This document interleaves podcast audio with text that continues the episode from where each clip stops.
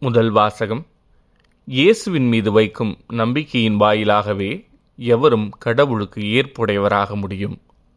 திருத்துதர் பவுல் ரோமேயருக்கு எழுதிய திருமுகத்திலிருந்து வாசகம் அதிகாரம் மூன்று இறைவசனங்கள் இருபத்தி ஒன்று முதல் முப்பது முடிய. சகோதரர் சகோதரிகளே கடவுள் மனிதரை தமக்கு ஏற்புடையவராக்கும் செயலுக்கும் திருச்சட்டத்திற்கும் தொடர்பில்லை என்பது வெளியாக்கப்பட்டுள்ளது. திருச்சட்டமும் இறை வாக்குகளும் இதற்கு சான்று பகர்கின்றன. இயேசு கிறிஸ்துவின் மீது கொள்ளும் நம்பிக்கையின் வழியாக கடவுள் மனிதரை தமக்கு ஏற்புடையவராக்குகிறார். நம்பிக்கை கொள்வோர் அனைவரையுமே அவர் ஏற்புடையவராக்குகிறார்.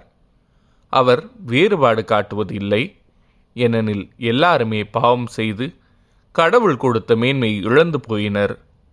ஆயினும் அனைவரும் கிறிஸ்து இயேசு நிறைவேற்றிய மீட்புச் செயலின் மூலம் கடவுளுடைய அருளால் இலவசமாய் அவருக்கு ஏற்புடையவர்கள் ஆக்கப்படுகின்றனர். ரத்தம் சிந்தி மனிதருடைய பாவத்துக்கு கழுவாய் ஆகுமாறு இயேசுவை கடவுள் நியமித்தார். அவரிடம் நம்பிக்கை கொள்வோருக்காகவே அவ்வாறு செய்தார். கடவுள் கடந்த காலத்தில் மனிதர் செய்த பாவங்களை கண்டுகொள்ளாமல் விட்டுவிட்டார். இவ்வாறு மனிதரை தமக்கு ஏற்புடையவராக்கும் முறையை அவர் காட்டினார். இக்காலத்தில் தமது நீதியை கடவுள் பொறுமையோடு காட்டி வருகிறார். ஆம் அவர் நீதியுள்ளவர் இயேசுவின் மீது நம்பிக்கை கொள்வோரை தமக்கு ஏற்புடையவராக்கி வருகிறார். அப்படி இருக்க பெருமை பாராட்ட இடம் ஏது? இடமில்லை. எந்த அடிப்படையில் பெருமை பாராட்ட இடமில்லை? செயல்களின் அடிப்படையிலா? இல்லை. நம்பிக்கையின் அடிப்படையில்தான். ஏனெனில் திருச்சட்டம் சார்ந்த செயல்களால் அல்ல இயேசுவின் மீது வைக்கும் நம்பிக்கையின் வாயிலாகவே எவரும் கடவுளுக்கு ஏற்புடையவராக முடியும் என கருதுகிறோம். கடவுள் யூதருக்கு மட்டுமா கடவுள்? பிற இனத்தாருக்கும் அவர் கடவுள் அல்லவா? ஆம் பிற இனத்தாருக்கும் அவரே கடவுள். ஏனெனில் கடவுள் ஒருவரே. விருத்த சேதனம் பெற்றவர்களாயினும் விருத்த சேதனம் பெறாதவர்களாயினும் இயேசுவின் மீது கொள்ளும் நம்பிக்கையின் அடிப்படையில் யாவரையும் கடவுள் தமக்கு ஏற்புடையவராக்குகிறார். இது ஆண்டவரின் அருள்வாக்கு. இறைவா உமக்கு நன்றி. பதிலுரை பாடல். பேரன்பும் மீட்பும் உடைய ஆண்டவரையே நம்புகிறு ஆண்டவரே ஆழ்ந்த துயரத்தில் இருக்கும் நான் உம்மை நோக்கி மன்றாடுகின்றேன். ஆண்டவரே என் மன்றாட்டுக்கு செவிசாய் என் விண்ணப்ப குரலை உம்முடைய செவிகள் கவனத்துடன் கேட்கட்டும்.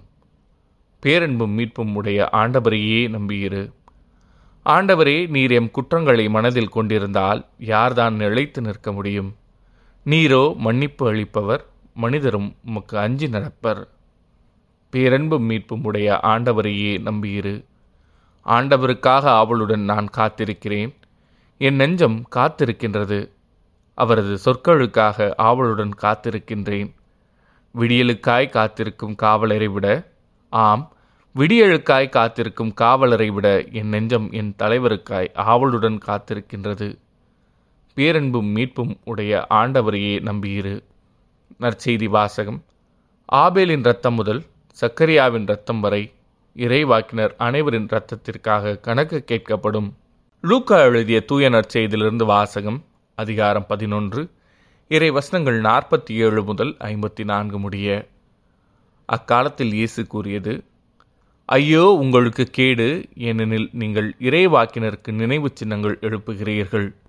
ஆனால் அவர்களை கொலை செய்தவர்கள் உங்கள் மூதாதையர்களே உங்கள் மூதாதையரின் செயல்களுக்கு நீங்கள் சாட்சிகளாயிருக்கிறீர்கள்.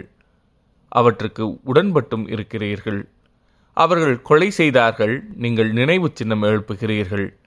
இதை முன்னிட்டே கடவுளின் ஞானம் இவ்வாறு கூறுகிறது. நான் அவர்களிடம் இறைவாக்கினரையும் திருத்துதரையும் அனுப்புவேன். அவர்களுள் சிலரை கொலை செய்வார்கள் சிலரை துன்புறுத்துவார்கள்.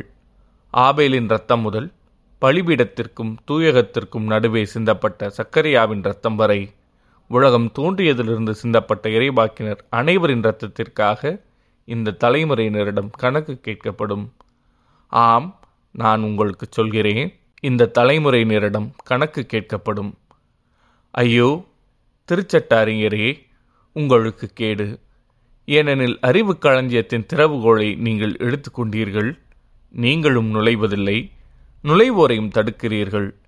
இயேசு அங்கிருந்து புறப்பட்ட போது மறைநூல் அறிஞரும் பரிசேரும் பகைமை உணர்வு மிகுந்தவராய் அவரது பேச்சில் அவரை சிக்க வைக்குமாறு பல கேள்விகளை கேட்டனர்.